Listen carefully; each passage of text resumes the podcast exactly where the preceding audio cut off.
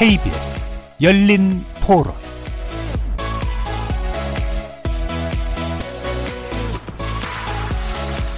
안녕하십니까. KBS 열린 토론 정준희입니다.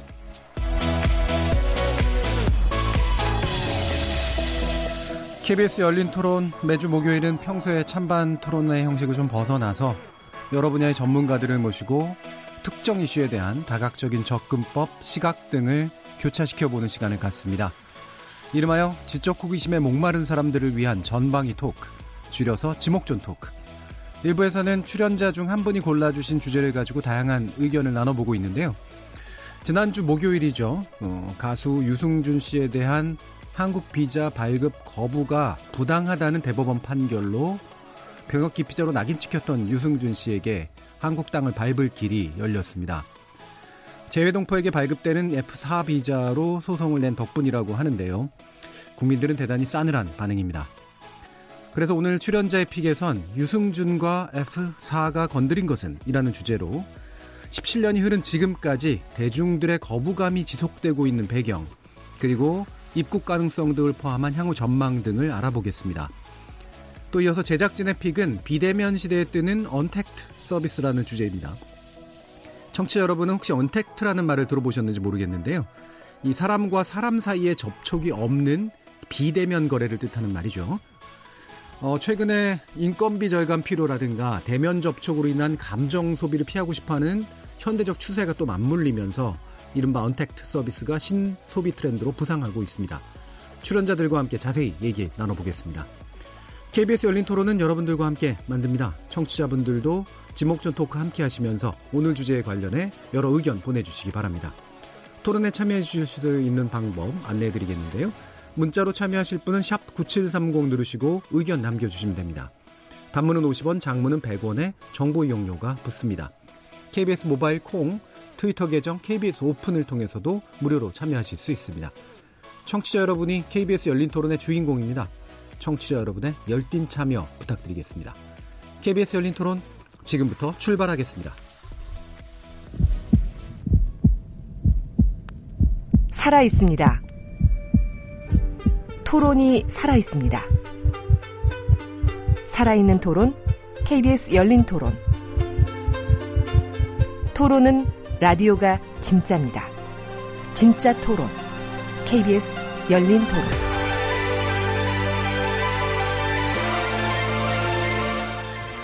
함께 해주실 분들 소개하겠습니다. 경제는 좌도 우도 없다. 참 좋은 경제연구소 이인철 소장님 나오셨습니다. 안녕하세요. 이인철입니다. 문화비평가 이태광 경희대 교수 나오셨습니다. 네, 반갑습니다. 이태광입니다. 그리고 나라를 걱정하는 과학자 이종필 건국대 교수 나오셨습니다. 안녕하세요. 이종필입니다. 규정을 거부한다. 한국 여성 변호사의 손정혜 이사 나오셨습니다. 안녕하세요. 손정혜입니다. 경제 전문가, 법률 전문가, 문화비평가 그리고 물리학자까지 과연 이 각기 다른 전공과 개성을 가진 네 분의 출연자가 어떤 의견들을 들려주실지 지적 호기심에 목마른 사람들을 위한 전망이 토크, 줄여서 지목전 토크. 오늘도 다양한 의견들이 기대가 됩니다. KBS 일라디오 채널은 유튜브 영상으로도 생중계가 되는데요. 유튜브에 들어가셔서 KBS 일라디오를 검색하시면 지금 바로 저희들이 토론하는 모습을 영상으로 보실 수 있습니다. 팟캐스트로도 들으실 수 있고요. 매일 새벽 1시에 재방송도 됩니다. 자, 이렇게 함께할 방법까지 안내해 드렸고요. 지목전 토크, 출연자의 픽 지금부터 시작해 보겠습니다. KBS 열린 토론.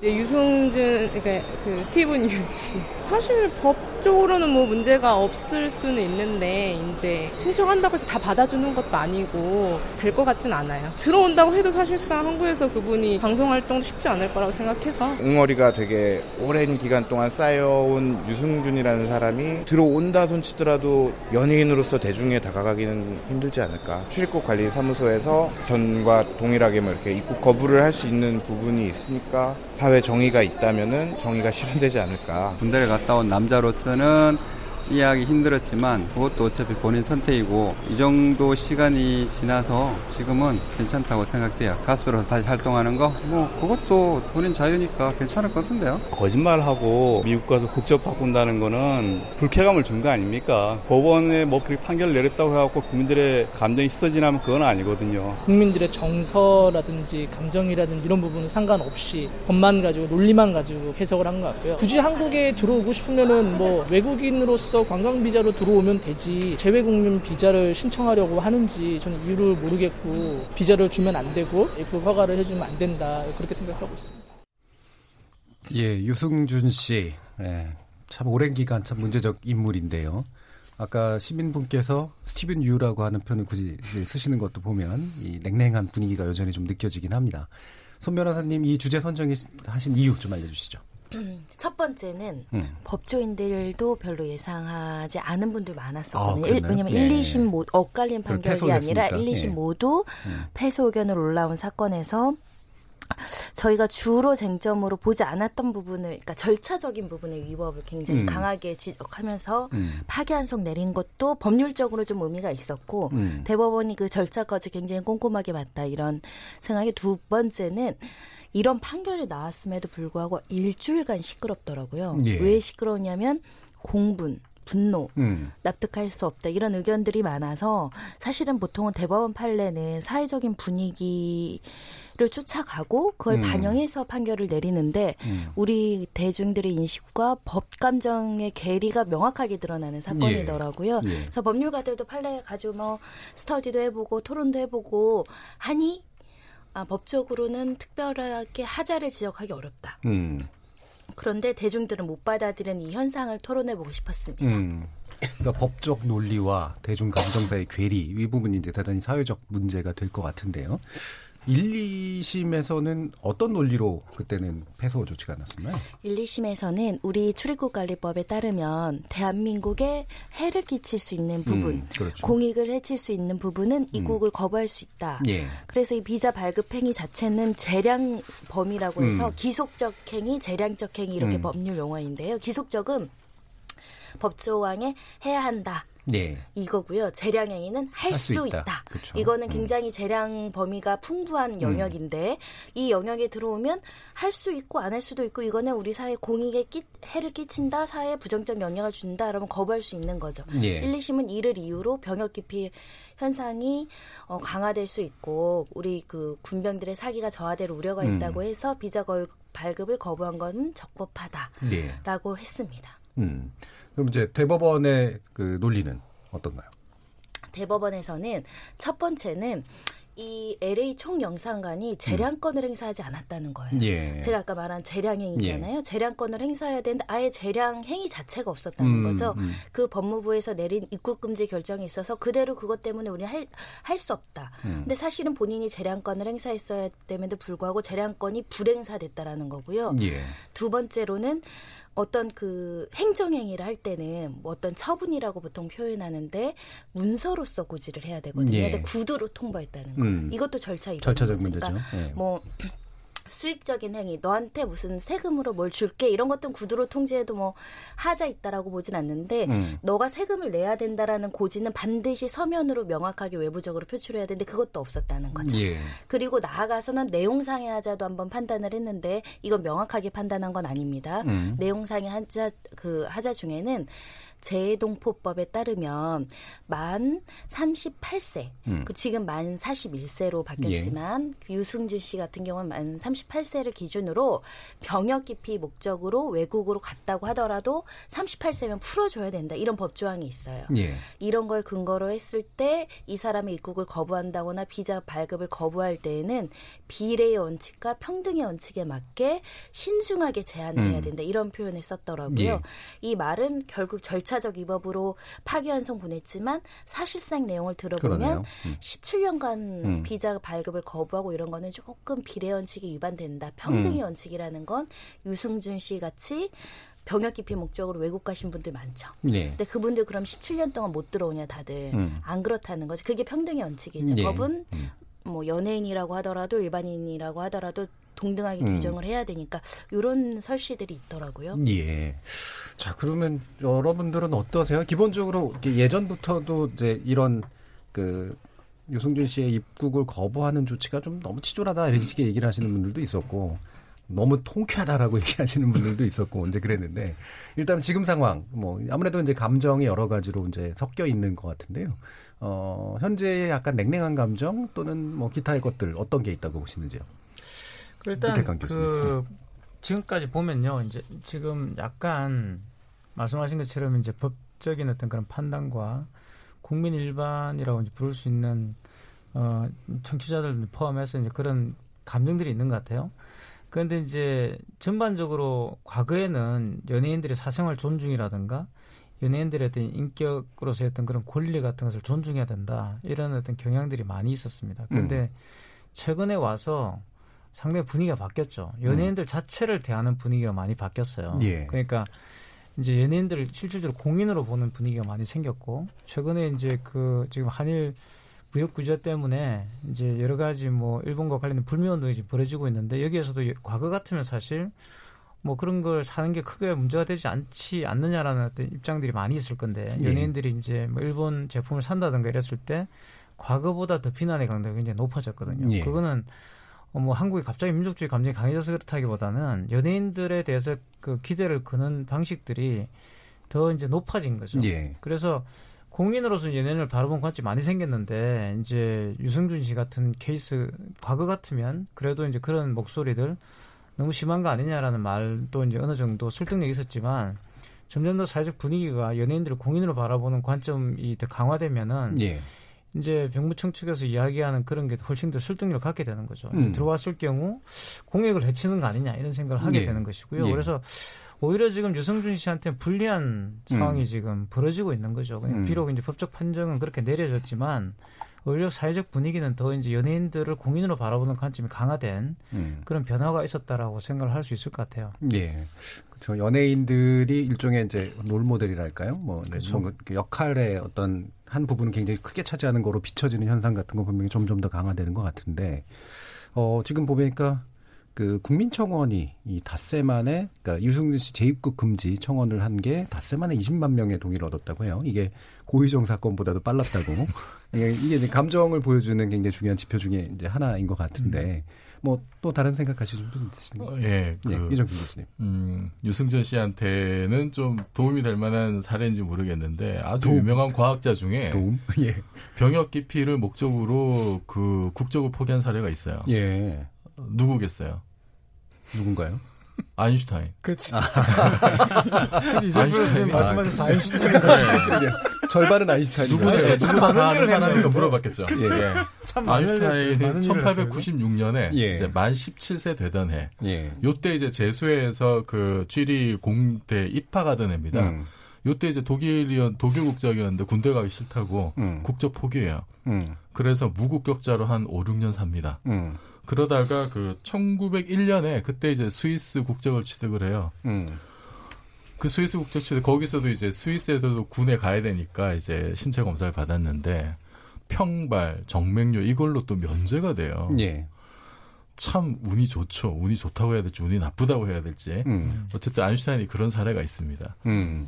근데 저는 그 유승준 씨가 그 군대 안 가겠다고 그렇게 예. 이제 선언했던 때가 2002년이었는데요. 음. 그때 제가 그 서른 넘어서까지 전문 연구 요원으로 복무하고 있었어요. 아, 그때 당시에. 네. 예. 그 병역 특례 제도가 이제 전문 연구 요원 같은 경우에 박사 수료 후 5년이었거든요. 음. 그러니까 꽤 긴 기간이죠. 이제 수료 기간이 음. 보통 2년이니까 그렇죠. 예. 사실상 한 7년 정도 되는 예. 그때도 많이들 했던 것 같아요. 네. 예. 뭐 그렇긴 해도 기간이 길긴 해도 저는 참 사회에서 큰 혜택을 받은 예, 걸로 예. 상당히 고맙게 생각하고 있는데 그때 한참 이제 복무 중일 때 이 사건이 터져가지고 음. 어 어쨌든 복무 중인 입장에서 굉장히 일단 좀 화가 나죠. 예. 예. 근데 저는 특혜를 받고 복무하는 상황에서도 화가 났는데 음. 이제 현역병이거나 아니면 이제 똑같이 이제 공익근무 판정받았잖아요. 음. 공익으로 복무하고 있는 사람들은 굉장히 그 허탈감, 좌절감, 뭐 배신감 이런 게 엄청나지 않았을까. 예. 특히 이제 이분이 그 입대 전에 여러 가지 뭐 이제 했던 발언이나 뭐 이제 이런 행적들이 또 있잖아요. 예. 어, 그것 때문에 어떤 국민적 배신감이 좀 굉장히 컸다. 이거는 법률적으로 이 사람이 합법적이나 불법적인 이런 걸 떠나서 예. 법으로 커버가 되지 않는 어떤 그런 정서 음. 받아들이지 못하는. 음. 근데 그게 아직도 해소가 안 된 것 같아요. 예. 그래서 유승준 씨가 이 좀 이 부분을 해소하기 위한 노력 정말로 반성한다면 음. 그런 노력을 얼마나 기울였느냐까지도 사람들이 지금 평가하는 게 아닌가 싶습니다. 예. 아, 그때 이제 기억 한번 해보면 사실은 굉장히 모범적인 아마 그 여대인으로서 모범적인 어떤 이미지를 만들어낸 대표적인 바른 예, 생활 인물, 사나이였죠, 인물 이었잖아요. 완전히. 그거를 정확하게 부정하는 실제로 병역 기피적 행동들을 한 건 분명히 맞는 것 같아서 이제 나는 시민권까지 땄으니까 이제 미국명 스티브 유라고 불릴 수밖에 없는 이 근데 이때 행동이 이제 범법적이냐 아니냐 어떻게 판단하세요, 손정희 어, 변호사님? 범 법은 아니죠. 예. 왜냐하면 본인이 어찌됐든 한국 국적 상실하고 시민권 취득하면서 자연스럽게 음. 병역을 이행하지 않은 거는 본인이 선택할 수 있는 거니까 그걸 예. 가지고 불법이고 범죄라고 이야기할 수 있는 부분은 아니고 음. 다만 대중들에게 여러 번 군대를 가겠다고 했음에도 불구하고 가지 않은 부분 음. 그 부분이 이제 문제될 뿐입니다. 예. 그래서 법률적으로 병역법을 위반하거나 이런 건 없어요. 음. 지금도 우리나라 국적이었다가 이 나이쯤 돼서 외국 국적 취득하거나 아예 이 병역 기피 목적으로 출산이나 이런 것들을 외국에서 해서 그 시, 시민권을 받아와서 사회적인 문제가 될 정도이니까요. 예, 예. 그래서 이런 일은 왕왕 있다. 음. 왕왕 있다. 그래서 재해동포법이 그런 조항을 뒀을 정도로 기준을 그렇죠. 세워주기 위해서 예.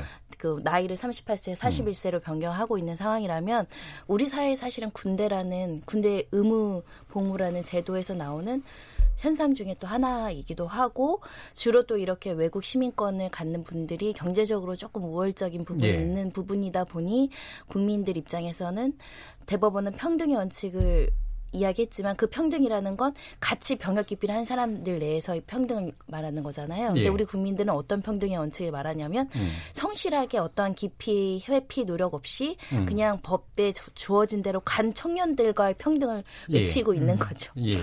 그러니까 이제 사실 이제 지금은 이제 스티브 윤데요, 그죠? 음. 왜냐하면 이제 유승준이라는 이름은 설대성 쓰지 않으니까. 그렇죠. 예. 뭐 오셔서 다시 유승준이라는 이름을 쓸지는 모르겠지만 어쨌든 스티브 윤입니다. 근데 사실 그때 과거를 한번 이렇게 복귀해 보시면 음. 이 상당히 좀 이제 문제적인 행동을 하셨죠. 왜냐하면 어, 특혜를 많이 받았어요 이미. 예. 그러니까 이제 실제 현역 현역도 아니었고 음. 현역으로 갈 수 있는 체력과 그게 일단 예, 일차적으로 컸었죠. 소유하고 있었음에도 그때는 불구하고 그 펄이 디스크 있지 예. 않았어요? 수술. 했다고 했지만 예. 그 판정 받고 그 다음 날 바로 공연을 했단 말이에요. 그러니까 말이 그 이제 되는 거죠. 있죠, 예. 그래서. 그래서 예. 사실 사실 지금 같았으면 유튜브에 올라가가지고 사실 더 많이 두드려 맞을 그렇죠. 수 있죠. 예. 그때는 뭐 그나마 영상이 없어가지고 다행인데. 예. 근데 어쨌든 어, 그 특혜를 많이 받았습니다. 음, 그리고 2002년 1월엔가 그 해외 공연을 이유로 네. 허가증 받아가지고 사실은 나갔잖아요. 그죠? 영장이 예. 발부되면은 나갈 수가 없어요. 근데 예. 그것도 역시 병무청이 특혜를 줘가지고 예. 내보낸 것이고 음. 그래서 병무청도 사실은 이제 이 스티브 유를 좀 이용하고 싶었던 게 있죠. 예, 예. 왜냐하면 그 그렇죠. 당시 분위기가 이제 연예인들이 다 병역 음. 기피하고 이런 문제가 있었기 때문에 어 만약에 이제 유승준 씨가 가게 되면 굉장히 이제 병무청으로도 상당히 하나의 홍보 효과를 달성할 수 있게 음. 특혜를 많이 주게 된 겁니다. 그런데 이분이 이제 가셔서 사실 이제 어떻게 보면 배신을 한 거잖아요. 예. 이게 이제 법적으로 문제가 없다 손 치더라도 상당히 그 당시로 보는 병무청도 당혹스러웠을 것이고 어떻게 보면 이제 국가에 대한 어떤 그런 어, 예의라는 측면에서 많은 분들이 좀 충격을 받았어요. 그렇죠. 그게 가시지 않은 거죠. 신의를 그러니까 깨고 뭔가 물먹인 듯한 이런 반 그러니까 뭔가 당한 듯한 느낌을 하면. 줬다는 예. 이게 뭔가 이제 사기 당한 듯한 느낌을 예. 줘버리니까 사실 범죄 행위는 아닌데 자꾸 이제 이게 범죄 행위처럼 보이는 것이고 음. 어, 뭐 이건 더 이제 어떻게 말하면 법적으로 처벌을 할 수 없기 때문에 그렇죠. 더더욱 이제 음. 이제 어떤 그런 감정들이. 생기는 아니, 거죠. 저는 이분 때문에. 전문 예. 연구 요원 이거 관리 강화가 돼가지고 굉장히 그 당시에 인생을 피곤했다고 저는 이제 이- 한 1년 있다가 이제 거의 마지막 기간이었는데 굉장히 예. 피곤했어요. 이것 때문에. 그때 이런 인터뷰도 해서 좀 감정을 건드린 게 제가 뭐 이렇게 변명을 하는 거죠. 제가 뭐 댄스 가수 로서의 생명이 짧은데 예, 2년 반 예. 동안 뭐 복무를 하게 되면 그런 이야기를 한 맞아요, 거예요. 맞아요. 근데 그게 이제 본인 내재적 관점에서 맞는 말인데 그러면 한 젊을 때 공부하거나 일해야 되는 사람들 가 있잖아요. 예. 그러니까 그에 대한 감정에 대한 공감이 없이 예. 본인 변명만 하다 보니까 또 국민들이 예. 용서를 못 근데 하는 거기에 거죠. 대한 병무청의 또 답도 있었습니다. 예. 공연을 하도록 해주겠다고 했어요. 얼마나 거대한 특혜입니까? 근데 군대를 그렇죠. 갔는데 예. 군생을 안 해도 된다는 이야기예요. 음, 음. 이렇게 특혜를 줬는데도 이제 시민권을 획득해 버리니까 예. 거기서 오는 괘씸죄가 저는 크다고 그렇죠. 봐요. 이게 이인철 소장님. 예. 군인 군대는 사실은 이게 병역 의무는 4대 국민의 의무잖아요. 예. 남자라면 이제 신체 검사를 받고 그 등급에 맞는 근무를 해야 하는데 물론 뭐 4급이기 때문에 당시만 해도 우리가 흔히 얘기한 육방이에요. 공익- 공익근무 요원. 공익근무 요원. 6개월 방해하는 자꾸 이렇게 방해. 육방.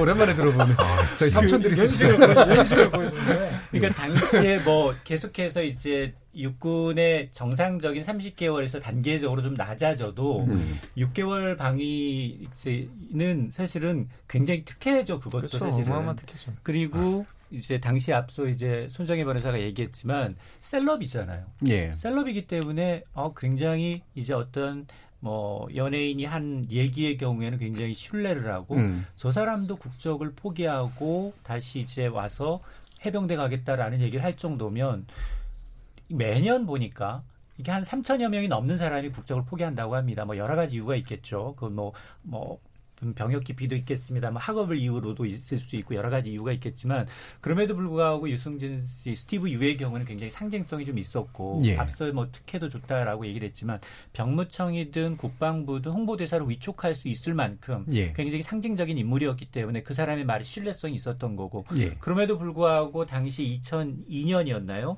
미국 시민권 해외에서 이제 일본에서 거쳐서 미국 가서 시민권을 취득 절차를 밟으면서 한 얘기를 좀 들여다보면 입대하면 서른이 되고 댄스 가수로서의 생명이 끝난다. 그래서 미국에 있는 가족과 오랜 고민 끝에 군대를 가지 않기로 결정했다. 예, 오랜 고민은 그 전에 한 걸까요? 그러면 그런 말을 하니까 예. 자 이건 뭐지? 정말 필요 없을 때는 국가도 버리고 음. 지금 필요하니까 국가를 다시 찾는 뭐 이런 이 굉장히 병역 이제 이 군필자의 경우에는 이건 뭘까? 음. 나는 괜히 어? 뭐 저러지 못해서 안 했나? 이런 이제 자괴감이 들 수밖에 없는 그런 상황인 거죠. 예. 지금 그 보니까 F4 비자, 그 F5 비자라고도 하죠. 이 재외동포 비자를 그 가지고 이제 소송이 이제 일어나는 형태인데 이게 이제 어떻게 이게 관련이 되는 그러니까 건가요? F4는 우리 예. 사회에서 가장 많이 보는 우리 재외동포 특히 중국 동포들이 F4 비자로 들어와서 예. 이제 일하시고 근무하시자 의료보험 혜택도 받으시고 예. 그러니까 관광 비자를 선택할 수 있음에도 불구하고 왜 F4 비자를 발급 요청을 했느냐 그 예. 부분과 관련해서 이 스티브 유 측에서는 관광 비자는 안 나올 것 같아서요라고 얘기했지만 오히려 예. 관광 비자를 쓰면은 이런 사회적 논란이 더 줄었을 겁니다. 예. F4를 요청해서 국민들이 조금 더 신뢰 그 말의 신뢰도를 떨어뜨리는 게 경제 활동을 할 수 있는 비자잖아요. 음. 예, 그러면 체류 자격도 웬만하면 다 연장해 주고요. 예. 그러다 보니까 아 들어와서 연예인 활동하기 위한 비자를 발급을 했구나. 예. 왜냐하면 아예 유승준 씨가 과거에 안 들어온 게 아니라 과거 여자친구 장인어른 때문에 한국 입 국이 허가돼서 들어온 적이 그 있었거든요. 있었죠. 예. 예. 그래서 그런 경위를 음. 비춰왔을 때 아들이랑 한국 땅을 받고 싶어서 이런 소송을 제기했다라고 인터뷰는 했지만 실질적으로 관광 비자는 나올 수 있었던 상황이죠. 예. 근데 지금 병무청에서 극도로 조금 싫어한다라고 표현하면 와서 대중들한테 연애 활동하면서 경제 활동하는 거는 공익을 해친다고 보는 건데 음. 그래서 하필 왜 또 F4냐 음. 이런 이제 논란이 있는 거죠. 그렇죠. 이게 이제 뭐 재외 동포법이 이제 규정하고 있는 건데 음.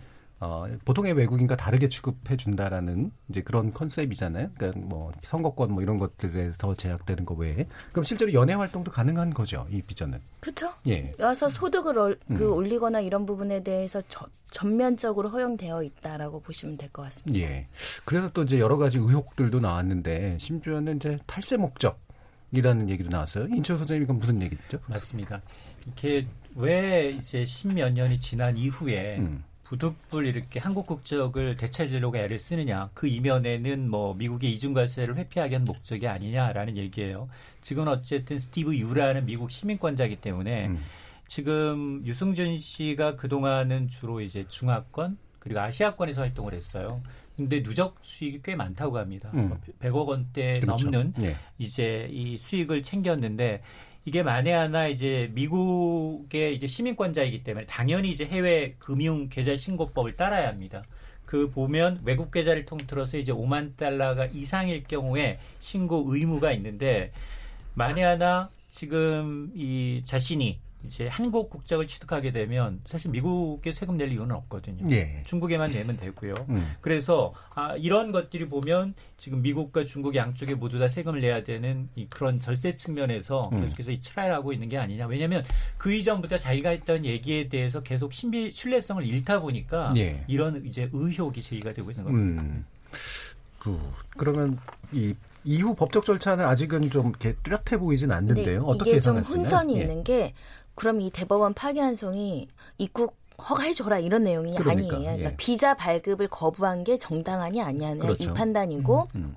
결국은 비자 발급이 나와도 법무부에서 입국 금지 결정을 강력하게 추진하 못 들어오는 거죠. 두 가지 절차가 있다는 거죠. 음. 비자를 발급할 것이냐 들어오게 입국 금지에 대해서 풀어줄 것이냐. 음. 근데 입국 금지 결정은 판단하지 않은 거예요. 예. 비자 발급만 판단했고 비자 발급 절차에 위법이 있었고 예. 내용도 만약에 이런 것들을 따질 때 이런 걸 지키라 이런 대법원 판례이기 때문에 재량권 불행사에 대한 절차 위법이 지적됐잖아요. 예. 그럼 또 다시 영사관에서 절차 다 지키겠다. 음. 그리고 재해동포법에는 38세가 되면 입국을 허가하되 또 다시 안전 보장 뭐 공익 이런 것들을 했으면 거부할 수 있다 이렇게 되어 있거든요.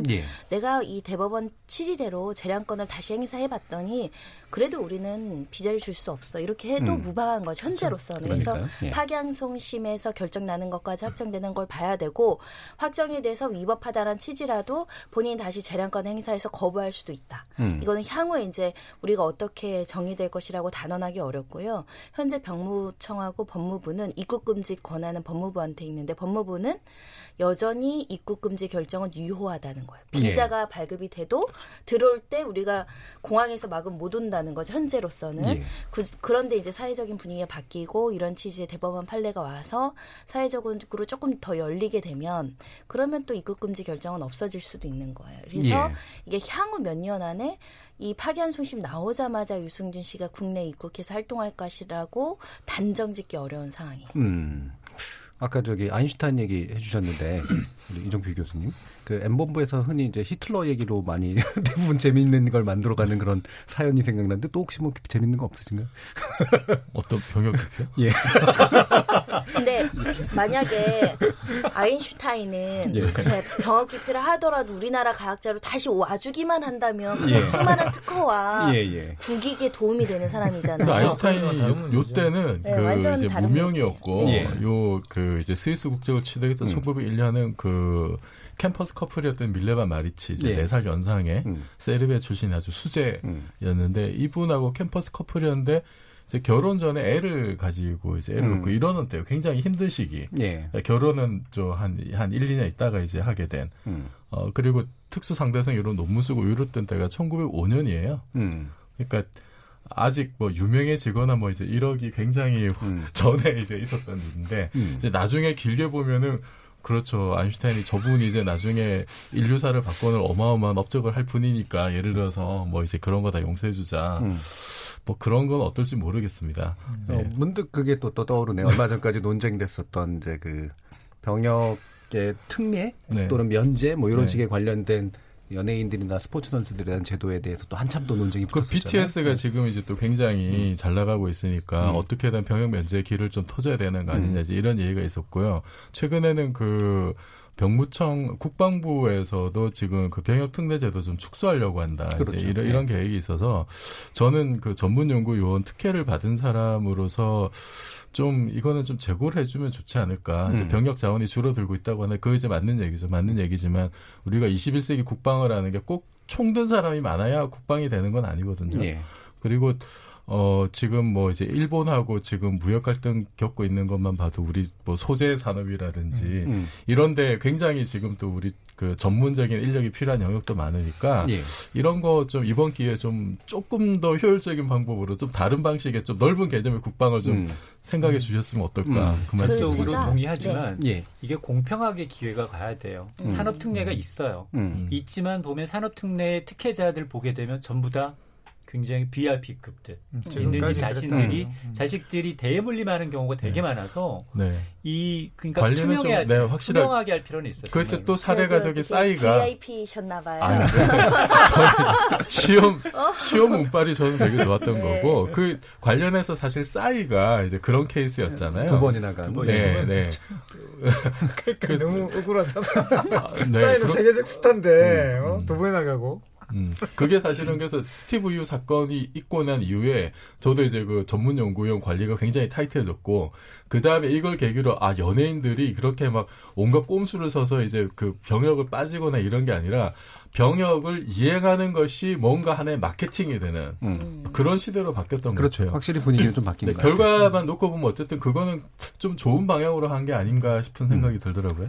오히려 예. 이 문제보다 더 심각한 사회학은 별도로 있는데 우리가 너무 이 문제를 병역 기피의 거대학처럼 다루는 게 문제라고 지적하시는 분이 있어요. 예. 군대를 가는데 보직 특혜 문제가 훨씬 더 문제라는 음, 거죠. 예. 형식적 외연적으로는 어 아까 말한 VIP라는 표현이 안 맞는 것 같긴 한데 VIP라고 하겠습니다. 네. VIP 자제들이 군대를 특권층. 가는 음. 것처럼 해서 실제를 보면 군대를 가는 둥 마는 둥 많은 너무 보직에 대한 특혜, 음. 업무에 대한 특혜를 받는 게 오히려 더 그 서민들 입장에서는 억울하고 평등연층을 침해한다라는 지적도 있어서 제가 경력 기피는 아예 안 가는 것뿐만 아니라 갔는데 대충 하는 것도 포함된다. 음. 그런 부분들도 조금 살펴볼 필요가 있다 생각합니다. 예.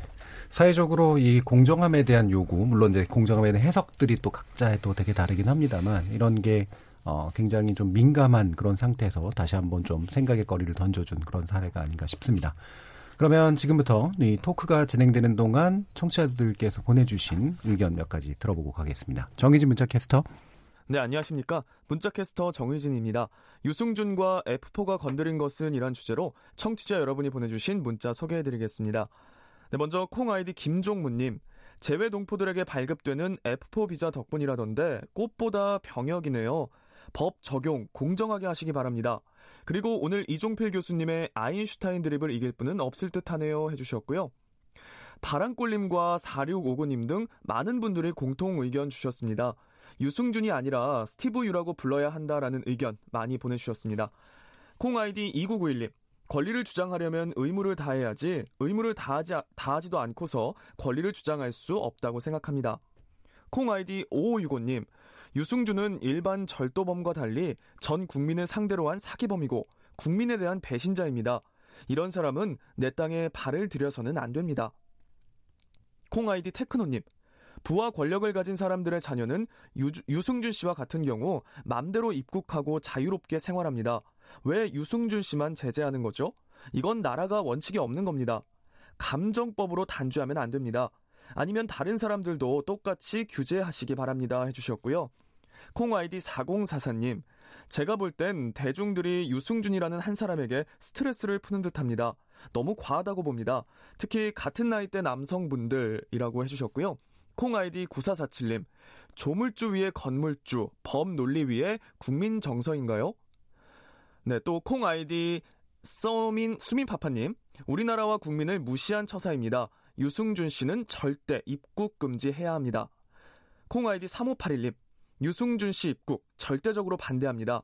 앞으로 군에 가기 싫으면 꼼수 쓰고 외국에 갔다 오면 되는 건가요? 군에 갔다 온 우리는 도대체 뭐가 됩니까? 콩 아이디 노기성님. 스티브 유 씨에 대해 법적 제재로 정의를 구현하는 것보다는 유 씨가 혹시나 다시 국내 연예계에 활동을 하려는 시도가 있을 때 사회가 냉담하게 대하는 게 더 정의가 아닐까 싶습니다. 콩 아이디 3292님. 요즘 아베 망언보다 더 열받고 속 뒤집히는 게 유승준 씨 입국이네요. 의무는 안 하고 권리만 쏙쏙 빼먹겠다는 철면피 인간들 때문에 많이 덥네요. 라고 보내주셨습니다. 네, KBS 열린 토론. 지금 방송을 듣고 계신 청취자 모두가 시민 농객입니다. 문자는 샵 9730으로 참여하실 수 있고요. 단문은 50원, 장문은 100원의 정보 이용료가 붙습니다. KBS 콩, 트위터 계정 KBS 오픈을 통해서도 무료로 참여하실 수 있습니다. 청취자 여러분들의 날카로운 시선과 의견 기다립니다. 지금까지 문자캐스터 정희진이었습니다. 청취자들의 직접 참여로 이루어지는 KBS 열린 토론, 청취자들의 의견을 받아봤습니다. 지난 11일 대법원의 파기환송으로 스티븐 유 씨에 대한 한국당을 밟은 길이 열렸지만 국민 감정은 그렇게 달라진 것이 없어 보입니다. 어, 국내 입국이 정말로 실현될 수 있을지 아직은 지켜봐야 할 것 같고요. 우리의 공정함에 대한 어, 여러 가지 생각들을 또 한번 정리할 필요가 있을 것 같습니다. 지목전 토크 출연자의 픽 여기서 마무리하겠습니다. 여러분께서는 KBS 열린 토론과 함께하고 계십니다.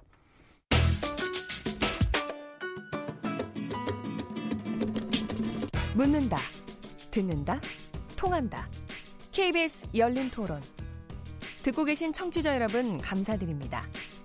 들으면서 답답한 부분은 없으신가요? 궁금한 점은요? 그렇다면 함께 토론에 참여하시죠. 유료 문자 9730을 이용하시면 됩니다. 단문은 50원, 장문은 100원의 정보 이용료가 있습니다. 스마트폰 어플리케이션 KBS 모바일 콩을 통해서도 무료로 참여하실 수 있습니다. KBS 열린 토론은 언제나 열려 있습니다. 듣고 계신 KBS 열린 토론은 매일 밤 1시에 재방송됩니다. 주문하실 제품을 선택해 주세요.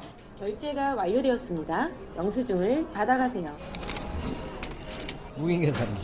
빨리 할 수 있는 것 같아서 딱히 핸드폰 만지는 것처럼 만지는 거니까 뭐 어려움은 없었는데 네, 무인카드로. 이제 또 한두 번 하다 보면 익숙해지지 않을까요? 당황했어요 처음엔 그런데 이제 코앞이 시킬 때 이렇게 물어봐가며 하니까 되고 편하고 예, 시대 흐름에 적응 안 할 수는 없지만 걱정되는 면이 있어요 고용 창출이 안 돼서 문제다 이 얘기죠 사람하고 이렇게 마주치는 그런 게 별로 이제 점점 작아지고 무상막해질 것 같아요. 생활하기 좀 편하게 이렇게 만들기는 했는데 좀 불편한 점도 있고 하긴 하지만 그래도 요즘 시대가 좀 시세인 만큼 괜찮지 않을까 싶은데요. 감기 걸려서 말로 주문하기 어려울 때 클릭해서 하면 되니까 말 안 해도 되고 어르신들 쓰기 어려운 게 제일 단점이고 화면 터치 이런 거 불편해하시고 글씨 작고 이러면 안 보이고 그 약간 customize라고 하잖아요. 개인별로 막 토마토 따로 빼주세요 막 이런 거 따로 말하기 어려운데 무인 계산기로 하면은 선택이 원활하니까 이용자 입장에선 편하죠. 자, 그럼 두 번째 지목전 토크 시작해보죠. 지적 호기심에 목마른 사람들을 위한 전방위 토크. 두 번째 그 제작진이 이제 선택해 주신 주제는 비대면 시대에 뜨는 언택트 서비스입니다. 참 좋은 경제연구소 이인철 소장, 문화비평가 이태광 경희대 교수, 물리학자이신 이종필 건국대 상호교양대 교수, 그리고 한국 여성 변호사회 이사이신 손정혜 변호사 네 분과 함께 하고 있습니다. 자, 이 언택트, 언택트 저는 뭐 영어를 이렇게 막 자꾸 그냥 쓰는 건 별로 안 좋아하긴 하는데요. 이 뭐 이 심지어 이 영어조차 아직 사전에는 없는 그런 신조어라고 하나요? 모르겠습니다. 예, 적어도 이제 한국어에서 이 언택트라는 말은 쓰게 되면 이렇게 뭐 이렇게 무슨 말인가 싶은 이제 그런 상황이 아닐까 싶은데요. 어, 여러분들은 요런 것 뭐 그 개념들을 쓰는 분위기를 좀 보셨나요? 비대면 네, 비대면 서비스라고 이제 하는 서비스죠. 예. 비대면 서비스인데. 예. 이게 음 요즘 되게 늘었더라고요. 많이 늘고 있죠. 왜냐면 예. 일반 조그만한 커피숍에 예. 계산기가 이런 걸로 바뀌고 있더라고요. 예. 어떤 커피숍에 저도, 로봇 예. 커피숍이 있어요. 예. 로봇이 직접 로봇이 이렇게 예, 바리스타 네. 역할을 해준다고. 음. 근데 작년에 제가 영국에 갔는데 영국의 런던 다른 데는 잘 모르겠고 런던은 거의 모든 슈퍼가 이 언택트 무인 계산대. 네, 무인 계산대 예, 예. 또 채택했더라고요. 그러니까 음. 사람은 한 명 딱 있고 음. 나머지 다 이런 식의 무인 계산대를 만들었더라고요. 그래서 예. 일단 편하긴 편해요. 그러니까 음. 영어를 쓸 필요가 없으니까. 또 다른 이유가 있군요. 예. 영어를 읽을 수 있어야 되잖아요. 뭐 그냥 훨씬 편하니까. 그림이 나오니까. 예, 예. 어, 근데 저는 아직 익숙하지 않아서 예. 편하시다고 다들 그러시잖아요. 음. 근데 어렵던데 왜냐면은 저 저는 이렇게 까다로운 주문, 그러니까 뭐 여러 가지 디테일하게 주문하는 게 아니라 대충 뭐 시키는 편이어서 이렇게 뭘 되게 여러 번 누르게 돼요. 무인 예. 계산대는 뭐 어떤 음식을 고를 때도 음. 한 단계라 네 단계는 거쳐야 그렇죠. 되잖아요. 예. 보통 뭐 주세요 끝인데 음. 그래서 이게 좋은 건가 한번 해보면서 그리고 단계 잘못 가면 또 뭐 취소했다가 처음부터 다시 했다가 음. 그래서 아직 저는 좀 기계치가 좀 그래서 예. 아날로그 뭐 이런 세대 뭐 이런 얘기 하시는데 항상 느리거든요. 예. 좀 불편해요. 음. 근데 저는 이게 언택트가 어, 예. 기술의 어떤 그런 편리성 때문에 쓴다고 생각하지 않습니다. 예, 예. 이게 일단 느려요. 음. 써보시면 아시겠지만, 그렇죠. 음. 어, 예를 들어서 맥도날드 같은 데 가셔가지고 음. 주문을 한다. 그 직접 이제 대면 주문을 하는 것보다 훨씬 느립니다. 훨씬 느리죠. 예. 근데 왜 그걸 갖다 놨느냐? 뭐 음. 그건 여러 가지 이유가 있겠죠. 음. 그런데 이제 일단 사용자 입장에서 당연히 이제 인건비를 줄일 수 있으니까 하는 거겠지만 예. 그러면 왜 그 구매자들이 가서 그걸 주로 쓰느냐 그러면 살 감정 노동을 하기 싫기 때문에 그렇다는 거예요. 예. 그러니까 지금 어떤 시대의 특징이 음. 감정 노동에 대한 아주 그런 알레르기 반응들이 있거든요. 음. 그러니까 이제 내가 만나서 어쨌든 매장에서 그, 그 상대방을 상대해야 된다는 것. 예. 그리고 직접적으로 감정적인 어떤 대응을 해야 된다는 것에서 굉장히 피로감을 느끼는 사회가 됐고, 오히려 이제 그런 감정 노동을 하지 않는 것에서 어떤 편안함을 느끼는 이제 그런 분위기가 만들어졌다고 볼 수가 있는 거죠. 예. 근데 이거 이정표 그. 도입하면은 저는 이제 그 뭐죠 패스트푸드점 가면 예. 이게 있길래 굉장히 깜짝 놀랐어요. 예. 메뉴도 상당히 다양하고 예. 뭔가를 많이 선택을 해야 돼요 제가. 예. 그래서 완전 바보가 된 적이 있거든요. 음. 아 내가 이제 드디어 아재가 됐구나. 드디어. 네. 예. 이거를 이제 처음 도입할 때 이제 그런 뭐 이제 기사를 보니까 이게 그 점심 시간 때 사람이 너무 많이 몰려서 줄을 예. 또 오래 서야 되고 그거를 줄이기 위해서 기계를 이제 여러 개 갖다 대면 아무래도 도움이 되겠죠. 예, 근데 그리고- 줄이 더 길어지는 것 같은데. 그래서 앞에서 저같이 버벅대는 예. 사람이 있으면 길이 더 그러니까요. 줄- 예, 뒤에서 길어- 눈치 예. 주고. 예. 근데 이제 여러 대가 있으면 좀 완화가 될 것 같고 예. 또 하나는 이게 이제 그 정확하게 이게 또 기록으로 디지털 기록으로 남으니까 또 예. 거기서 오는 이점도 분명히 있긴 있을 거예요. 뭔가 데이터 수집이 일어난다거나 네. 그죠? 그렇다고 예. 이게 이제 뭐 대수가 음. 뭐 아주 많아지고 그런 뭐 오작동이나 이런 게 많이 개선되지 않는 이상 음. 뭐 시간이 획기적으로 빨라진다거나 뭐 이제 그럴 것 같지는 않은데 저는 이게 약간 좀 과도기라고 보거든요. 예. 그래서 요게 좀 더 뭐 인터페이스가 더 좋아진다든지 뭐 음성 인식까지 다 되고 음. 뭐 그렇게 되면은 어 정말로 좀 획기적인 음. 어떤 그런 시대가 뭐 머지않아 도래하지 않을까 저는 그렇게 생각해요. 예. 이 아까 이제 감정 노동 또 이제 감정 소비 관련된 언급을 이태권 교수님께서 해주셨는데 이게 상황에 따라도 좀 다른 것 같아요. 예를 들면 그냥 사람하고 얘기해서 하는 게 더 편하다고 생각되는 어떤 포인트도 있고 어 이를테면 이제 뭐 스타벅스 같은 데서 하는 사이렌 오더라든가 뭐 흔히 말하는 이제 그 배달 앱들 이런 거쓸 때는 전 전화 거는 걸 되게 싫어하기 때문에 그런 거는 이제 선택하기도 훨씬 편하고 그래서 그걸 더 쓰게 되는 경우도 있고 근데 이, 상황에 따라서도 좀 다른 것 같아요. 어떠세요? 근데 그게 연령대별로도 예. 좀 차이가 있는 예, 것 같아요. 예. 그러니까 이런 이제 프랜차이즈 매장에 가 보면 대부분 이제 키오스크 앞에 서 있는 사람들은 보면 대부분 20, 30대 젊은 사람들이 그렇죠. 주로 많이 서 있고 예. 대면 작업하는 데는 좀 나이 드신 분들이 나이 다 드신 있어요. 있고. 왜냐하면 늦으면 뒤에서 굉장히 따갑거든요. 그럼요. 예. 실수하고 다시 하고 그러면 그러니까 이제 저 같은 경우도 그러는데 예. 그러니까 근데 공통점이 뭐냐? 20, 30대는 전부 다 이어폰을 끼고 있어요. 예, 예, 이어폰을 예. 끼고 있어서 어, 그것도 되게 중요한 포인트네요. 주위하고는 예. 소통을 안 해요. 그렇죠. 이 사람들 휴대폰 보듯이 그냥 탁탁탁탁 해서 음. 그거는 오히려 더 빨라요. 그런 사람들을 음. 보면. 그러니까 이게 비대면이 굉장히 이제 개인적으로 1인 가구도 늘어나고 점차 나 혼자 대화가 그러니까 자기는 음악 들으면서 음악하고 지금 교감을 하고 있지 음. 전혀 앞에 있는 사람하고 주문하고 있는 거 신경을 안 쓰는 거예요. 예. 내가 원하는 거, 내가 원하는 메뉴, 내가 원하는 소스 이것만 신경 쓰고 있기 때문에 그 사람들한테는 그게 당연한 거예요. 예. 근데 우리 조금 나이 드신 분들은 야 이게 지금 이게 한 번 잘못 누르면 손가락이 굵어 굵어서 잘못 누르면 또 한 번 다시 뒤로 가야 되고 그렇죠. 럼에도 불구하고 나오고, 뒤에서는 예. 계속 이제 뭐 이렇게 응? 조금씩 굉장히 따가운 눈초를 받고 예. 그러면 다 더 안 되거든요. 예, 굉장히 진실하게 느껴지시네요.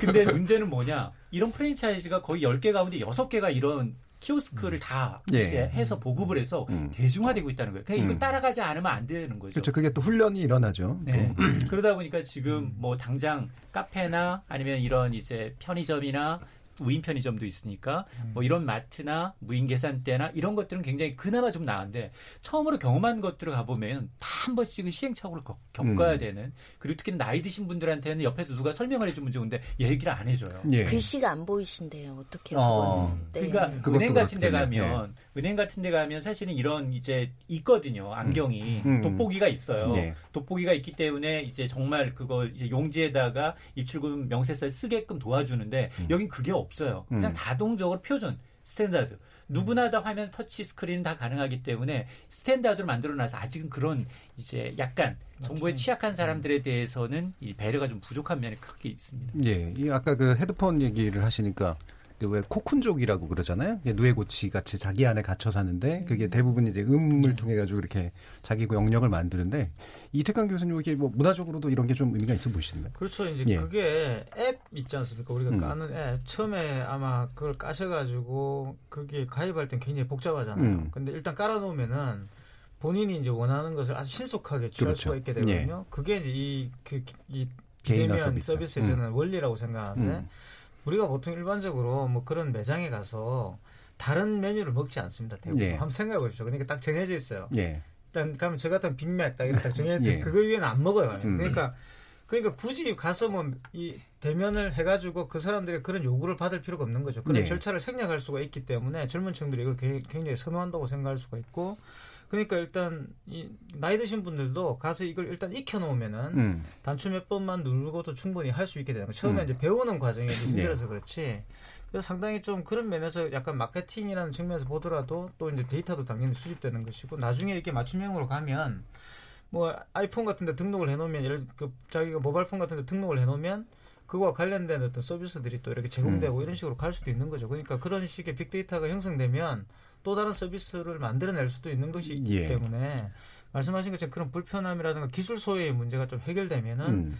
저는 상당히 뭐 앞으로 어, 상당히 어, 괜찮은 어떤 그런 서비스를 발전할 수 있을 그게 생각합니다. 그러니까 이게- 지금은 사실 그 인공지능 기술이 전면적으로 이제 이런 서비스 도입이 안 돼 있는 상황이잖아요. 그렇죠, 아직은. 되죠. 음. 근데 만약에 이제 좀 똑똑한 인공지능이 결합이 되면 그러면은 이제 저의 생활 패턴, 내가 좋아하는 거 이런 거를 다 파악을 해서 음. 그냥 내가 주문하지 지금 뭐 키를 눌러야 되잖아요. 음. 누르지 않더라도 내가 어느 매장 들어가면은 그러면은 이미 추천 메뉴가 이미 뜨고 예.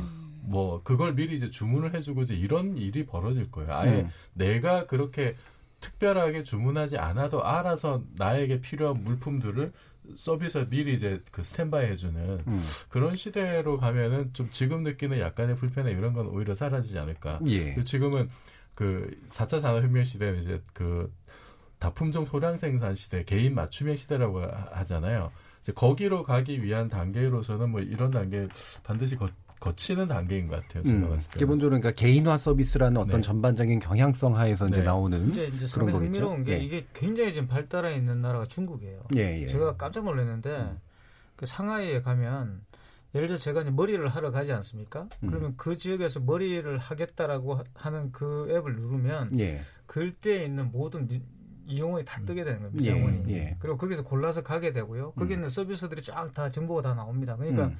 역설적으로 말하면 일- 중국은 신용카드를 쓰지 않았잖아요. 그렇죠. 그런데 바로 이제 건너뛰었죠. 앱 결제로 넘어가 가지고 그 기술이 굉장히 발달해 가지고 어떻게 보면 우리보다 더 이제 그런 효율성이 굉장히 높은 그런 식의 서비스를 하고 있더라고요. 예. 그래서 말씀하신 것처럼 저는 이게 지금 아까 부분 서비스는 되고 있어요. 예를 들어 어떤 지역에 가면 본인이 가진 쿠폰 있지 않습니까? 우리가 음. 쿠폰 일일이 챙길 수가 없잖아요. 예.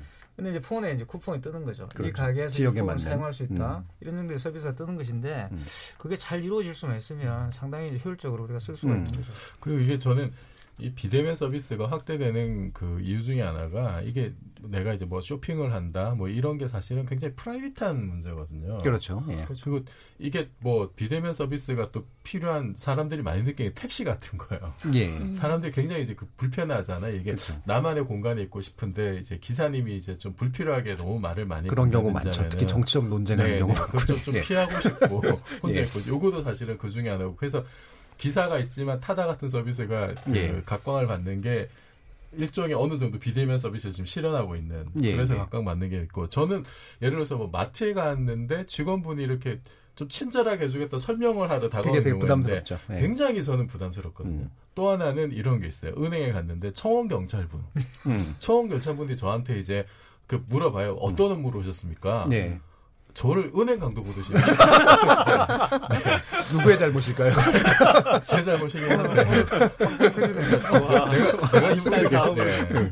내가 지금 은행을 별로 안 남아 이런 생각이. 그렇게 self diss. 네. 아, 그분 혹시 총을 쥐고 있진 않아요? 네, 총을 이제 허리춤으로 하면서. 그런데 이제 그분은 본인의 업무를 열심히 하고 서비스를 많이 해주려고 하시는 거긴 한데 저는 두 번 얘기해야 되잖아요. 예. 그분한테도 얘기를 해야 되고 그렇죠. 참고 다시 또 얘기를 해야 되니까 음. 그게 너무 이제 좀 귀찮고 음. 또 이제 그 이렇게 큰 소리로 고객님 뭐- 무슨 업무로 오셨습니까 이러면은 음. 사람들이 다 이제 저 시선이 저한테 또 집중이 돼요. 음. 그런 게 너무 부담스럽더라고요. 예. 그래서 이게 그 비대면 서비스가 확대되는 것은 그런 좀 개인 프라이버시가 좀 보호되는 측면도 있지 않을까. 예. 그런데 이게 한 가지 문제는 그렇게 디지털 기계로 만약에 이런 게 다 이루어지면은 디지털 기 데이터로 다 남게 되는데 음. 이그 private한 그 데이터화된 어떤 개인 정보들 예. 이것이 악용이 되면 예. 좋게 이용이 되면 익명성이 철저하게 보장이 되면서 좋게 이용되면 아까 얘기했던 어, 뭐 인공지능이 도입이 돼서 굉장히 편리해지지만 음. 나쁘게 활용이 되면 뭐 범죄 악용이 될 수도 있고 예. 좀 그런 부분에 대해서는 지금부터 좀 전 그 정보 보호 그렇죠. 개인 정보 보호에 네, 거기에 관련된. 대해서 좀 신경을 써야 될 것 같습니다. 음. 아까 말씀하신 예, 거 보니까 변호사님. 화장품 회사에서 이런 비대면 서비스로 아예 직원이 없는 거죠. 예, 예. 그리고 이 회사에서 했던 시도가 화장품 가게 딱 들어가면 음. 뭐 찾으러 오셨어요. 옷 가게도 마찬가지죠. 예. 이거를 하지 말자고 정책을 세웠더니 오히려 매출이 늘더라는 충분히 거죠. 그럴 것 같아요. 예, 근데 사실 어떤 사람들 급해서 이거 사고 싶은데 음. 또 그걸 물어봐 주기를 원하는 사람도 있고 난 예. 살마음 없이 도- 그냥 구경하고 그냥 싶었던 보겠다. 음. 사람은 뭐 사실 거예요 물어보면 부담스러워서 확 나가버리고 음. 근데 실제로 비대면으로 직원들이 쫓아다니면서 이렇게 서비스를 하지 않았더니 매출이 늘었다는 거죠. 예. 그 공간을 자유로운 공간으로 인식을 한 거기 거예요. 바구니에 이렇게 적어놨다 그러죠. 예, 예.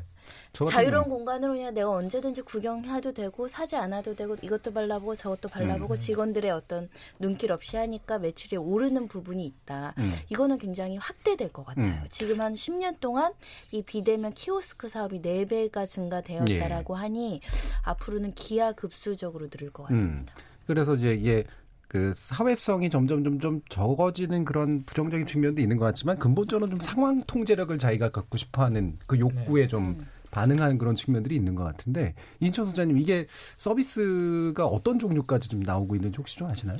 우리 지금 뭐 보면 대부분 이제 편의점, 예. 카페와 같은 이제 주로 서비스 업종들 위주로 주로 이제 그동안은 이제 기업 입장에서는 인건비를 줄이기 위해서 어차피 기계와 자동화되면서 이제 많이 많이 하고 있는 것이고 보면 유통업체부터 시작해서 호텔, 숙박, 앞서 얘기했던 패션까지 그리고 기존에도 있었어요. 기존에는 이제 대량으로 한 사람이 해주죠. 뭐 무인 뭐 주차라든가 무인 세탁 뭐 음. 여러 가지 형태로 있었지만 직접적으로 이렇게 대중화돼서 내가 늘 이제 해야 되는 이 서비스 업종과 이제 굉장히 민감해지고 그리고 이제 최저임금이 조금 오르면서 예. 이제 경영하시는 분 입장에서는 어쨌든 자동화를 통해서 이제 뭔가 인건비를 좀 줄여야 되는 부담이 있다 보니까 이게 급속도로 확대되고 있고 말씀하신 것처럼 최근 몇 년 새 네다섯 배 이상 커진 거 맞습니다. 근데 이 저는 이게 좋기도 하고 한편으로는 이 가야 될 방향이라는 건 분명히 맞지만 이런데 늘 문제가 되는 게 이거예요. 이게 어르신들 가운데 딱 카톡까지 되시는 분이 있어요. 예. 그 다음부터는 받아들이지 않아요. 음. 가르쳐줘도 그렇죠. 가르쳐줘도 그 다음엔 아예 아유 매일 가르쳐드려도 그 다음부터 나는 못해요. 예. 원래 기술 혁신의 거부자들이 늘 있잖아요. 그러니까? 예. 그 경계 때문에 그러니까 저는 예를 들어서 누가 한 사람이 옆에서 음. 아빠 얘기해서 뭐 옷 사러 갔는데 졸졸 따라다니면서까지는 아니어도 적어도 이 키오스크 앞에서 쩔쩔 매시는 할아버지 음. 할머니가 있다면 한 번 정도는 누가 와서 이게 이러 이러해서 가르쳐 드릴 수 있는 그런 서비스가 조금 돼야 되는데 아직은 그냥 맡겨요. 전부 다 이게 거기에서는 다 똑같은 이제 고객이고 그러다 보니까 그런데 시간을 뺏기지 않기 위해서 만약에 기계도 놓고 사람도 놓으면 똑같이 이 인건비는 배가 들기 때문에 그런 부분의 배려는 좀 필요해 보이는 것 같아요. 음. 그렇게 해서 저 세대 또는 연령 또는 장애인 이렇게 이제 좀 소외계층들에 대한 어떤 배려의 문제 이건 분명히 좀 있는 것 같고 또 다른 게 결국은 인건비 절감이면 사실은 정말 이제 사람을 자르는 문제가 되는 거잖아요. 그리고 또 고용에서 가장 최저로 그러니까 최저 임금을 받, 받는 계층인 경우가 많고 고용에서 가장 불안정한 계층의 경우가 많아서 이그그 상태 그 해고에 의해서 겪게 되는 훨씬 더 큰 어려움들이 있는 그런 계층일 텐데 자 이게 참 기술 혁신과 이 고용 문제 사이 이게 굉장히 어려운 문제잖아요. 이태권 교수님 어떻게 보세요? 사실 그건 이제 고용 문제라고 이제 생각할 수도 있지만 사실 예. 노동 구조 문제죠. 예, 예. 노동 구조를 바꿔야 되는 거죠. 예. 그러니까 기술 혁신과 노동 구조가 사실 충돌하는 것이고 그럴 때 이제 뭘 선택해야 되느냐 사실 노동 구조를 바꿔서 기술 음. 혁신을 수용하는 것이 그 그렇죠. 사회 전반의 어떤 예. 발전을 추구할 수 있는 것이고 그렇지 음. 않고 계속 이제 놔둬버리면 아마 이태리 같은 데를 가보시면 느끼시겠지만 수많은 식당에서 일하는 점원들이 있지 않습니까? 예. 근데 그렇다고 일이 굉장히 효율적으로 이루어지는 것도 아니에요. 그러니까 예. 노는 분들은 놀고 예. 굉장히 비효율적입니다. 그러니까 예. 그런 어떤 그 노동 구조들을 효율적으로 바꾸는 것들은 음. 저는 필수적이고 그것은 음. 당연히 국가가 책임져야 되는 것이고요. 그래서 예. 뭐 재교육이나 이런 과정을 지금 사실 많은 그런 마트나 이런 데 일하시는 분들이 사실은 이 경력 단절 되신 분들이 많이 있어요. 그렇죠. 네. 그런 분들이 사실 마트에 가서 일하기보다는 다른 곳에 가셔가지고 기존에 있던 그런 경력들을 계속 이어서 음. 활용할 수 있는 방법이 좋지 않습니까? 그러니까 영국 같은 경우는 그런 분들이 뭐 예를 들어서 뭐 보건소 매니저로 오신다든가 예, 이런 예. 게 있더라고요. 예. 훨씬 더 이제 관리적으로 가서 거기에서 음. 어떤 그런 조직의 어떤 어, 효율성을 높이는 방향으로 이렇게 고- 재고용이 이루- 이루어지는 사례가 많이 보였는데 음. 우리도 그런 식으로 재교육을 거쳐서 갈 수 있는 거예요. 오히려 저는 이거예요. 노동을 줄이는 것들은 우리에게 여가 마, 여가가 많이 생기는 거기 때문에 근본적으로 좋은 일이죠. 지향을 네. 해야 되는 겁니다. 네. 그리고 거기서 여가를 즐길 수 있는 다른 방법들이 들어와야 되는 거죠. 음. 뭐 복지라든가 이런 게 들어와 가지고 여가를 즐기고 그리고 많은 노동들은 사실은 기계가 대체하고 이게 사실 행복한 사회죠. 음. 그런 사회로 가야 된다고 저는 생각하고 거기에서 노동 구조를 바꾸자. 음. 이게 저는 핵심적인 부분인 것 같아요. 이걸 자꾸 이제 뭐 고용 문제 이렇게 가버리면 예, 예. 사실 최저임금 받는다고 행복한 게 아니에요. 사실 음. 더 많은 임금을 받아야 되는 것이고 음. 또 노동의 질을 높여야 되는 것, 삶의 어떤 가치를 높여야 되는 것이기 때문에 그 방향으로 사회가 발전해 갈 수 있도록 새로운 어떤 생각들을 만들어야 되지 그렇죠. 않을까 생각이 이- 들어요. 이게 이제 그 구조를 유지하면 결국은 러다이트 운동의 이제 재판이 되는 네, 거라.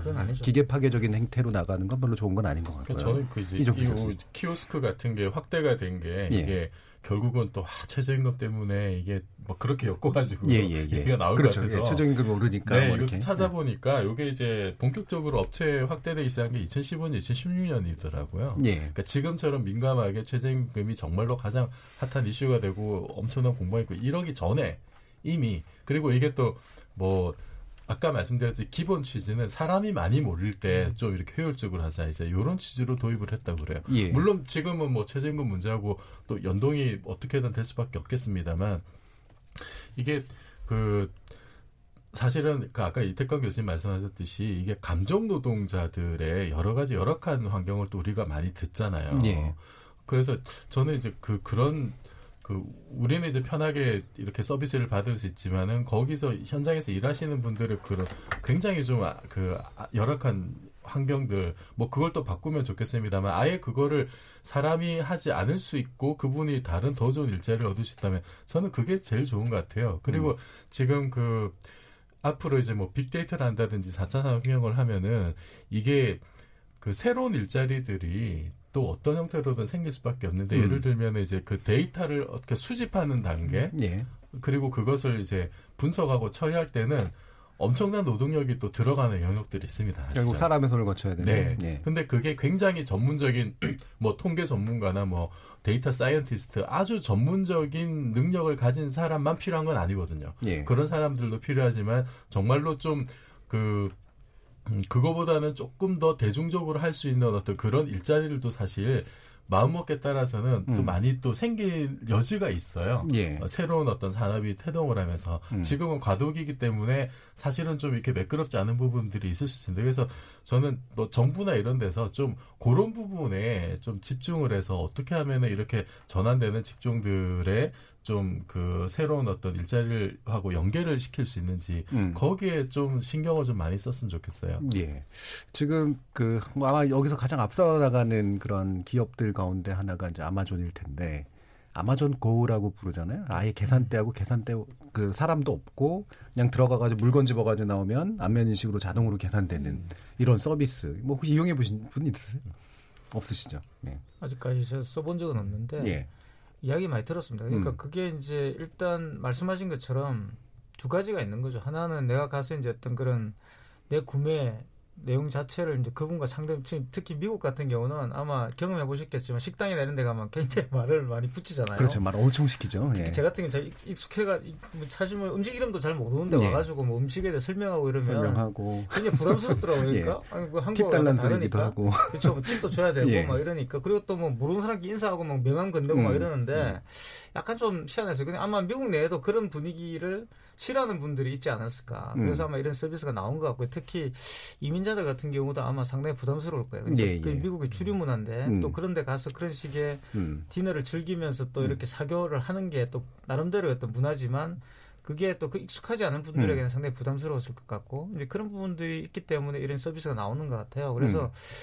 저는 결정적으로는 이겁니다. 그러니까 감정 노동 말씀하셨는데 이 감정 노동자들이 심리적인 트라우마를 굉장히 많이 겪어요. 네. 근데 거기에 관련된 어떤 여러 가지 서비스나 이런 것들이 이루어지지 않는다고 했을 때 뭐 지금 상태에서 우리가 완전히 기계로 대체할 수 없다더라도 이것이 상당히 이제 그런 감정 노동 하시는 분들에게는 보조적인 어떤 그런 역할들을 할 수 있을 것이라고 저는 보는 것이고요. 그게 조화를 잘 결국 그걸 운영하는 건 사람이라는 생각이 들고 음. 이 아마존 고 같은 경우도 결국 그런 식의 어떤 어, 노동의 어떤 절감이라는 측면에서 고용자의 어떤 이해관계뿐만 아니라 거기서 사용하고 또 거기서 일하시는 분들의 그런 역할들을 분담해 줄 수 있는 그런 식으로 발전해 간다면 상당히 좋지 않을까 생각이 들어요. 예. 실제로 이제 아마존이 어 여기에 대해서 이제 무인화 시대에 대비해서 상당히 큰 돈을 출연해서 2025년까지 직원의 3분의 1, 약 10만 명을 이제 재훈련해가지고 딴 데 이제 취업할 수 있도록 해주는 그런 조치를 취하고 있다는 거 보니까 그렇죠. 아마존이 욕도 많이 먹지만 또 나름의 또 대비도 하고 있는 것 같고 그렇습니다.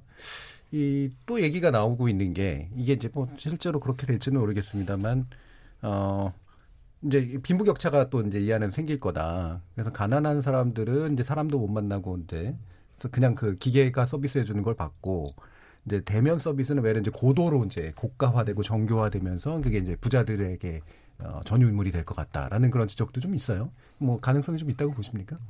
식당, 네, 레스토랑은 손 그럴 좀- 수 있겠죠. 네. 이제 주문하는 것과 이렇게 좀 고급적으로 취향을 존중하면서 디테일하게. 여러 가지 그렇죠. 음. 기계 없는 것을 주문을 하고자 하는 사람들이 있거든요. 예. 실제로 이런 그 무인 계산대가 환불은 어떻게 하냐, 뭐 이런 음. 애매한 문제들 있잖아요. 예. 그런 거에 들어가면 여전히 그 사람의 섬세한 그 서비스를 받고자 하는 욕구는 있을 수 있는데 그러다 보면 결국은 사람이 있다는 건 인건비의 증가 그러면 제품이 고가되는 거죠. 그러다 보니까 이게 또 빈부격차 시대에 누군가는 기계로 말하고 누군가는 사람이랑 말할 수 있다.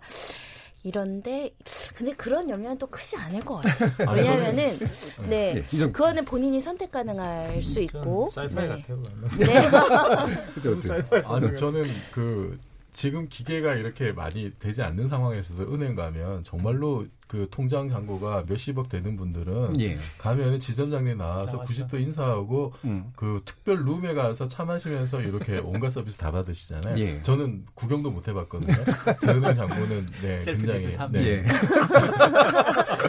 은행하고 뭔가 내가 좀안 맞네. 그러니까, 그러니까 이제 똑같이 금융- 예, 지금 그 보통 사람들은 이렇게 대면 서비스를 받아도 예. 어, 그렇게 VVIP가 받는 환대를 안, 못 받습니다. 뭐 백화점 가도 마찬가지고요. 예. 뭐 이렇게 레스토랑에 가도 예를 들어서 아주 뭐 저- 정말 셀럽이다 아니면 음. 정말로 높은 사람이다 돈 많은 사람이다 그러면은 당장에 셰프가 와가지고 예. 이렇게 안내를 다 해주고 뭐 이- 이러는 경우들도 있잖아요. 그렇죠. 보통 사람은 그런 서비스 못 받거든요. 이게 계층이 또 드러나는 네. 부분이긴 해요. 예. 이미 이거는 그래서 기계가 많이 보급이 되느냐 안 되느냐의 음. 문제가 아니라 이미. 기계가 없던 때에도 이미 음. 이런 차별은 있는 거고 근데 문제는 그게 이제 사람 사람의 차이가 아니라 사람과 기계의 차이가 되면은 그 어떤 차별감이 훨씬 더 클 수가 있는데 음. 요거를 극복하기 위해서는 기계로 대체된 서비스의 만족감이 얼마나 되느냐 음. 요걸로 저는 좀 커버가 될 것 같아요. 굳이 뭐 우리가 저같이 통장량고 없는 많이 없는 사람이 지점장에 나서 90대 이상은 오히려 제가 부담스러워 갖긴 해요, 사실은. 예, 예. 그런데 그냥 뭐 어떤 뭐 키오스크나 이런 기계로 하는 서비스가 저한테 충분한 만족감은 저는 그냥 제 볼일 보고 가면 되는 거니까. 음. 예. 좀 그렇게 좀 해결이 될 그러니까 거예요. 이제 그게 예, robo. advisor라는 거죠. 그러니까 예. 금융 부분에 대한 차별화가 음. 왜냐하면 금융회사는 target marketing을 하기 때문에 기본적으로 자산을 얼마나 맡겨줬느냐에 따라서 앞서 말씀하셨던 것처럼 그런 분한테 뭐 네. 100억대 자산가한테 robo advisor가 관리해 줄 겁니다. 이건 아니거든요. 음. 그러니까 분명히 target marketing을 해서 그런 그렇죠. 분은 오프라인 오프라인 그리고 이제 지금 우리가 이제 알파고가 정말로 뭐 바둑 기사의 최고봉일 줄 누가 알았겠습니까? 그러니까 음. 지금은 처음 단계예요. 초보 단계예요. 그러니까 그 수익률이 일반인들보다는 좀 지금 뭐 일부는 높고 일부는 낮고 이게 아직 데이터베이스가 안, 누적이 되지 않았기 때문에 그게 누적이 되면 일반 대중들도 정말 통장 잔고 없는 사람들도 내도 진짜 좀 쌈짓돈 모으기 위해서 도움을 받을 수 있고 음. 그러니까 이제 비대면으로 인한 이 서비스를 대중화하려고 노력은 하고 있는데 아직 그만큼 누적된 데이터가 굉장히 적다는 거예요. 아니, 저는 오히려 나중에는 정말 인공지능이 발전하면은 그러면은 정말 VVIP들은 음. 이렇게 그 컨설턴트가 와가지고 우리가 가지고 있는 여러 가지 그 슈퍼 인공지능 1, 2, 3, 4번이 여러 가지를 그거를 제공해주면서 종합적으로 안내를 해주는 상황이 그게 고민이. 달라요. VVIP들은 자산을 불리려는 게 아니라 예. 증여나 상속. 예, 그 예. 목적이 크고, 네. 근데 이제 자산이 없으신 분들은 자산을 빨리 굴리고 싶어하고, 그러니까 음. 이제 고민의 이제 방 지점이 다르죠. 다르기 때문에 음. 서비스가 달라야 되거든요. 음. 그죠. 개인 그, 뭐, 그 파이낸셜 플래너라 그러던가요? 네, 이런 사람들의 하는 역할은 이제 이종필 교수님한테는 잘 안 가겠죠. 네. 예. 이 두 번째 지목전 토크, 어, 더 대충 좀 다뤄봤는데요. 이 토크가 진행되는 또- 동안 또 아마 청취자분들이 의견을 좀 주셨을 것 같아요. 한번 들어보도록 하겠습니다. 정의진 문자 캐스터. 네, 안녕하십니까. 문자캐스터 정의진입니다. 비대면 시대에 뜨는 언택트 서비스에 대해 청취자 여러분이 보내주신 문자 소개해드리겠습니다. 네, 먼저 유튜브로 의견 주신 탕탕이 낙지님. 오늘 분위기 좋네요. 회식하세요. 라고 보내주셨고요. 콩 아이디 리버님. 오늘의 갑은 이종필 교수님이네요. 아인슈타인에 이어 강도까지 드립이 나날이 발전하십니다. 라고 해주셨습니다. 콩 아이디 김경수님. 비대면의 중간 단계로 요즘은 현금을 안 받는 커피 매장이 많더라고요. 유튜브로 의견 주신 박하롤님. 비대면 매장의 경우 화장품 가게에서 점원들이 참견하지 말라는 표시가 된 장바구니를 들고 쇼핑하는 분들 많습니다. 좋은 것 같아요. 콩 아이디 3699님. 언택트를 통해 남는 시간을 활용하면 좋은 것 같습니다. 이제 노키드존과 도서실 카페 같은 건 흐름이고 트렌드인 듯 합니다. 콩 아이디 3726님. 타다기사나 택시기사나 정치적 얘기에 대한 피곤함은 마찬가지일 텐데 택시를 부정적으로 말씀하시는 것에 대해선 듣기 불편하네요. 좀 중립적으로 말하셨으면 합니다. 콩 아이디 바람바람님. 마차에서 자동차로 교통수단이 바뀌었듯 변화와 혁신을 거스를 수는 없지만 비대면이 위주가 되는 세상 솔직히 별로라고 봅니다. 너무 정이 없지 않나요? 그리고 요즘 햄버거 살 때 전 솔직히 너무 불편합니다. 햄버거 하나 사는데 버튼이 너무 많습니다. 콩 아이디 0857님. 안녕하세요. 열린 토론 잘 듣고 있습니다. 전 교사인데 요즘 모든 주문을 키오스크로 하는 게 씁쓸합니다. 인간미가 없어지는 마음. 마치 학교에서도 AI 서비스가 도입된다면 아이들의 인성교육에 걱정되듯이 구수하게 이야기하는 분위기가 사라질 것 같은 아쉬움이 드네요. 이제 감정 공유는 동호회로만 해야 하는 역설적인 사회. 전 반대입니다. 라고 보내주셨습니다. 네, KBS 열린 토론. 지금까지 문자캐스터 정의진이었습니다. 예, 청취자 의견 들어봤는데요. 어, 아까 말씀 중에 어, 택시 기사를 부정적으로 말씀하는 거는 좀 듣기 불편하시다는 말씀도 충분히 좀 이해가 가서요. 아마 어, 그런 그, 의도로 예, 말씀하신 네, 건 아닐 것 예, 같고요. 예. 그 대부분의 제가 사실 음. 만난 택시 기사분은 굉장히 친절하시고 예. 얼마 전에 만난 분도 상당히 아주 저한테 잘해주시더라고요. 예. 일부 극히 일부. 네.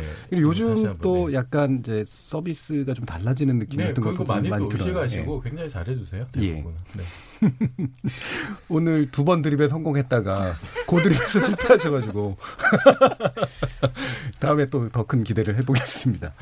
어 저희 이제 뭐 정리할 시간이긴 한데요. 이태광 교수님이 이제 앞으로 5주간 못 나오신다고 해요. 어떤 이유신지 모르겠어요. 일본 가시나요 혹시? 아니, 인도, 인도에 갑니다. 일본 안 가고. 인도에 제가 비지팅 프로페서라서 거기 음. 가서 예. 델리에서 조금 거기서 가르치다고 봐야 됩니다. 음. 그래서 비우게 됐네요. 예. 인도 말은 아니실 테고 영어로 가르치기는. 예, 인도말은 잘 못합니다. 가서 배워야죠. 예. 그래서 뭐 좀 아쉽긴 합니다만 이태강 교수님 5주간은 못 보시고 이제 나 이제 결혼 방학이 좀 끝나고 난 다음에 이제 가을쯤 되면은 아마 다 또 다시 인사 나누시게 될 것 같습니다.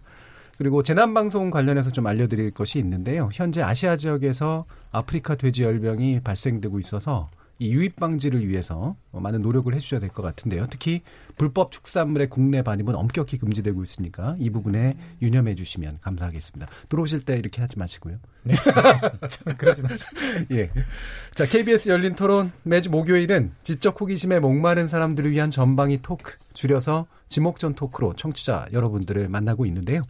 오늘은 네 분의 전문가와 함께 유승준과 F4가 건드린 것은 그리고 비대면 시대에 뜨는 언택트 서비스 두 가지 주제를 가지고 다양한 의견들을 나눠봤습니다. 오늘 함께 해주신 이인철 참 좋은 경제연구소장, 문화비평가 이태강 경희대 교수, 물리학자이신 이종필 건국대 교수, 그리고 손종혜 변호사 네 분 모두 수고하셨습니다. 감사합니다. 감사합니다. 참여해주신 시민 논객, 청취자 여러분 모두 감사드리고요. 저는 내일 저녁 7시 20분에 다시 찾아뵙겠습니다. 지금까지 KBS 열린 토론 정준이었습니다.